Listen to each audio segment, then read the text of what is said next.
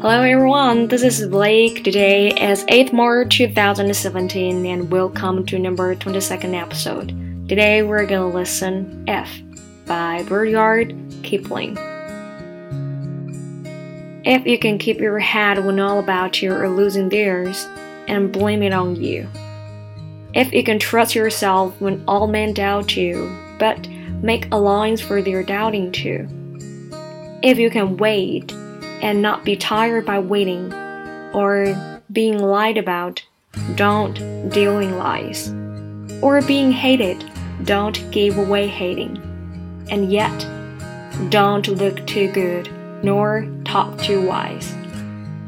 If you can dream and not make dreams your masters, if you can think and not make thoughts your aim, if you can meet with trends and disasters and treat those two impostors just the same. If you can bear to hear the truth you've spoken, twisted by connivance to make a trap for the fools. Or watch the things you gave your life to, broken, and stoop and build them up with worn out tools. If you can make one heap of your winnings and risk one turn of pitch-and-toss, and lose, and start again at your beginnings, and never breath a word about your loss.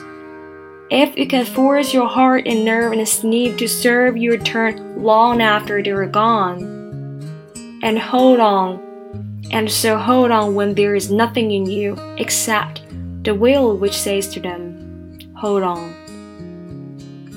If you can talk with crowds and keep your virtue, or walk with kings, nor lose the common touch, if neither false or loving friends can hurt you, if all men count with you, but none too much, if you can feel the unforgiving minute with 60 seconds worth of distance run, yours is the earth and everything that is in it.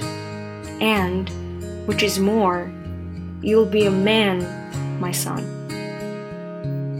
This is without a doubt Kipling's most beloved poem.